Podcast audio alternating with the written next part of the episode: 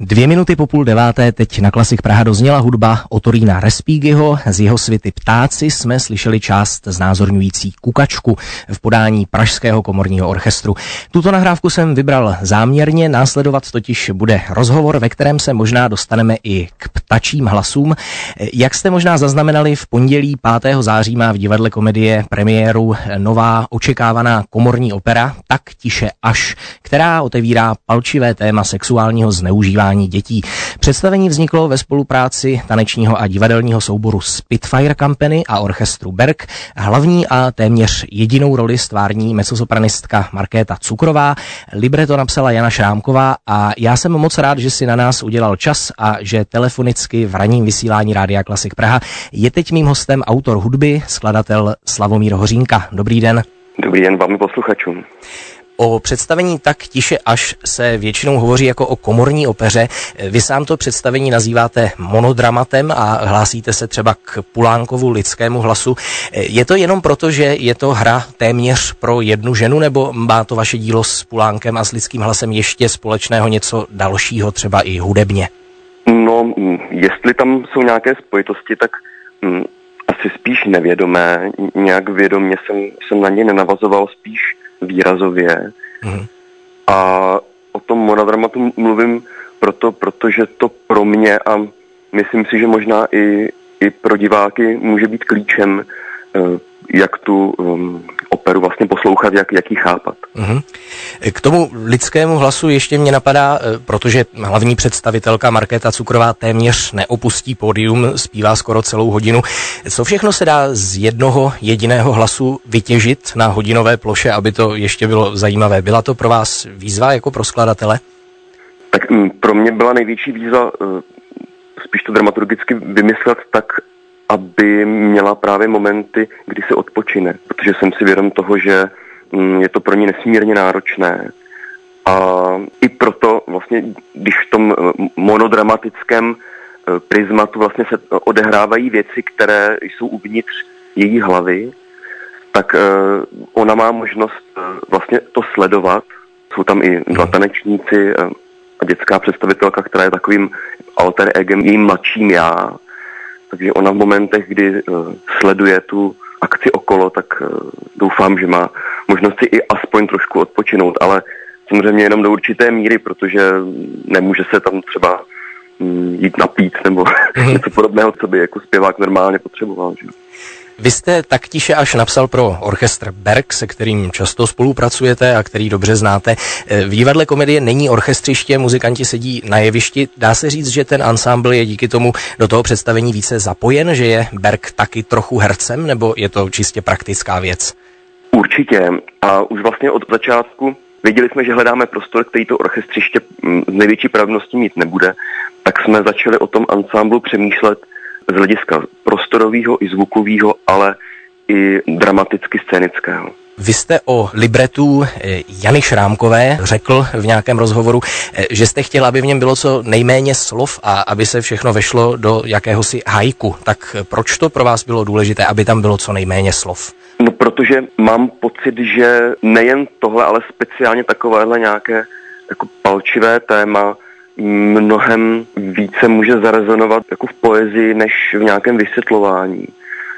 A i z hlediska toho tématu, kdy my se snažíme, nebo já jsem se v hudbě snažil a jsem přesvědčen o tom, že vlastně všichni to cítíme stejně, vlastně ty nejdůležitější momenty dovést k momentu, kdy v nějakém tichu, ať už vykomponovaném nebo e, i skutečném, vlastně se odehrají ty nejdůležitější věci tak si myslím, že právě to málo slov k tomuhle tomu nahrává.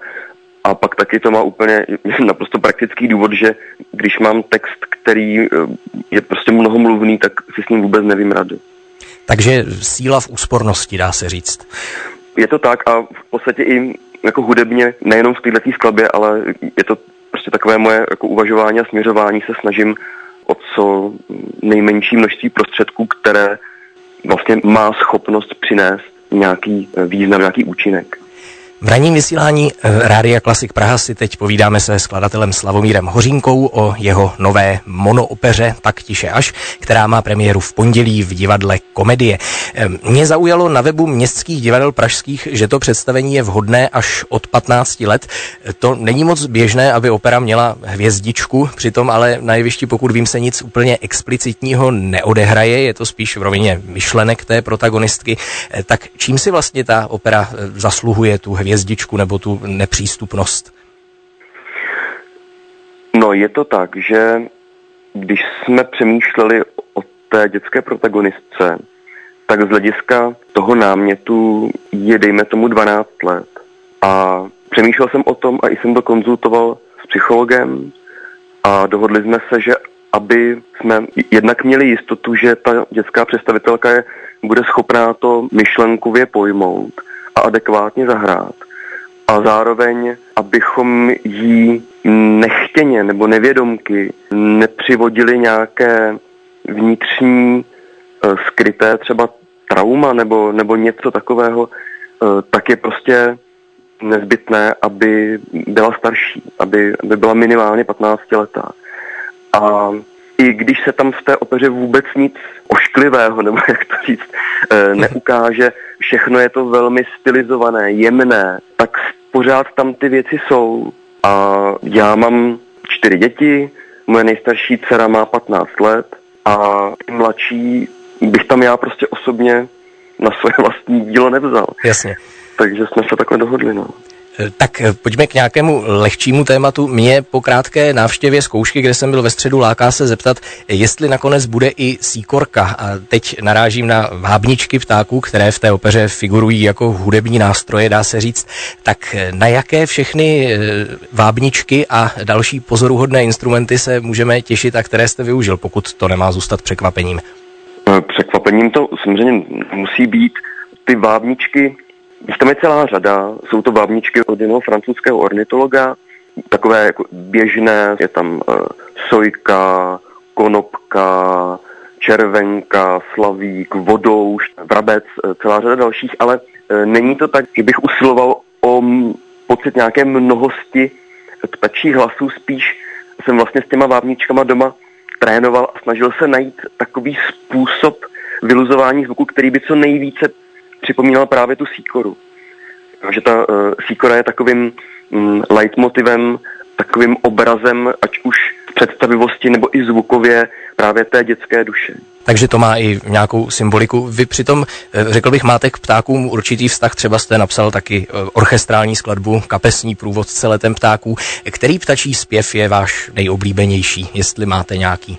To se takhle nedá říct. Já myslím, že než nějaký konkrétní hlas, si myslím, že je úžasný zažít třeba rozbřesk někde v přírodě, kde okolo široko daleko není, žádná civilizace. Jo? A když člověk vlastně přijde, ještě když je tma, a, a někde si sedne, jen tak sedí, ani se nehne a, a poslouchá, tak si myslím, že to je nejvíc.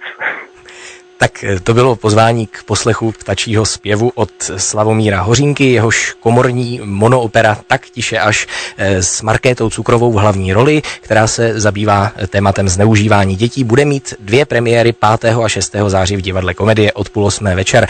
Já jsem moc rád, že autor hudby Slavomír Hořínka si na nás udělal v předpremiérovém schonu eh, čas a byl naším hostem živě na telefonu na rádiu Klasik Praha. Moc vám děkuji za rozhovor, přeji představení úspěch a ať se daří naslyšenou. Naslyšenou.